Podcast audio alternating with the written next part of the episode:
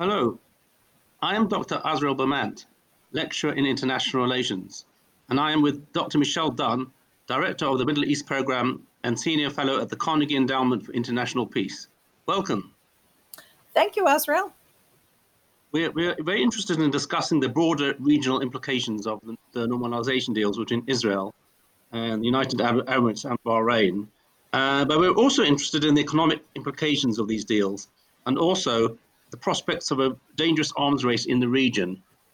Now, Michele, what I wanted to ask you first um, are these deals as momentous as the Trump administration is claiming, or is, or is this just uh, some kind of pre election hoopla uh, designed to boost uh, the Trump administration's election prospects?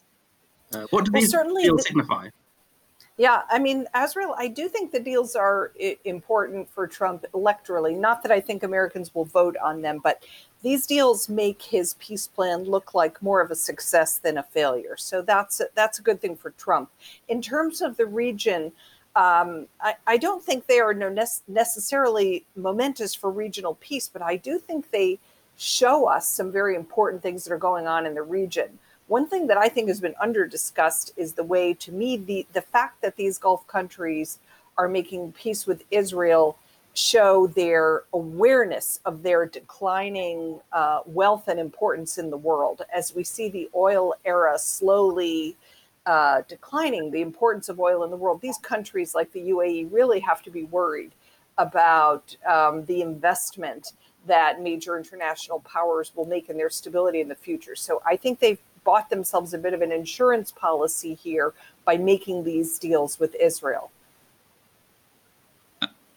Now, um, do, do you think, though, that um, in terms of uh, regional tensions, uh, do you think that, in fact, perhaps the, the problem is that uh, the, if, if, anything, there, there are other dangers which may arise, uh, for example, in terms of um, the, on one side you have Israel um, uh, and the, the, Gulf states, uh, the UAE, Bahrain, and the sort of Saudis, possibly a later stage on the other side you've got an, a, axis of you've got Iran and it's uh, and Syria and this is is this not a danger of ramping up tensions?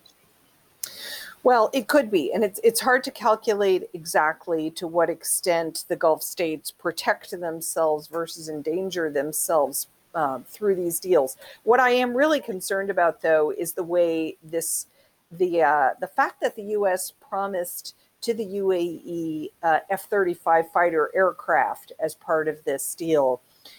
I'm really worried about how this is going to kick off a regional arms race. As I understand it, Israel has already put in its wish list for advanced weaponry to maintain its qualitative military edge, and it will go on and on from there. Egypt, Turkey, other countries in the region, everyone's going to want in on this. Uh, and that that worries me. I think you know from the Trump administration's point of view, that's great in terms of just more and more American arms sales in the region, of which there are already plenty. But um, it does make me worry about regional stability. And you know, I also wanted to mention, Azriel, you recently wrote this interesting article in Foreign Policy uh, on September seventeenth, talking about the nuclear part of that, the fact that uh, some of the Arab states, including UAE and Saudi Arabia, are are ramping up their nuclear programs, and what the regional stability implications for that are. Yes, um, this is a very important point. I mean, for example, over recent years, Israel and the Saudis have become closer.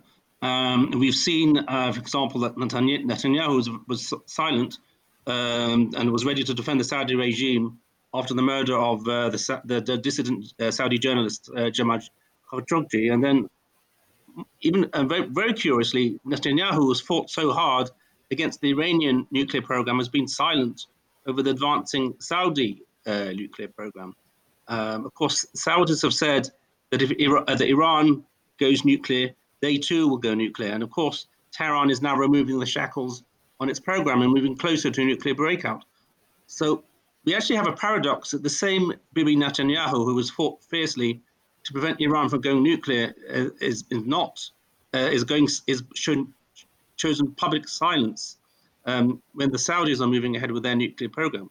And of course, uh, this is a program that could threaten Israel if a new leadership arises in Saudi Arabia. And of course, the same argument goes for the F-35s that are going to the UAE. How do we know what happens if dissent? There's a rising dissent in these countries. Uh, this is something that Netanyahu and uh, and Trump aren't willing to acknowledge.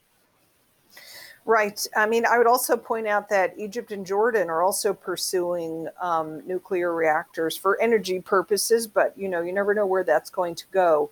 Um, so, yes. anyway.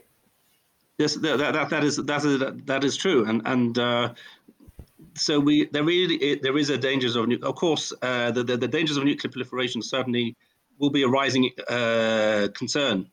Uh, so. Um, we're unfortunately we're running out of time. So uh, I want to thank you, Michele, for for your excellent your analysis today, and uh, thank you very much.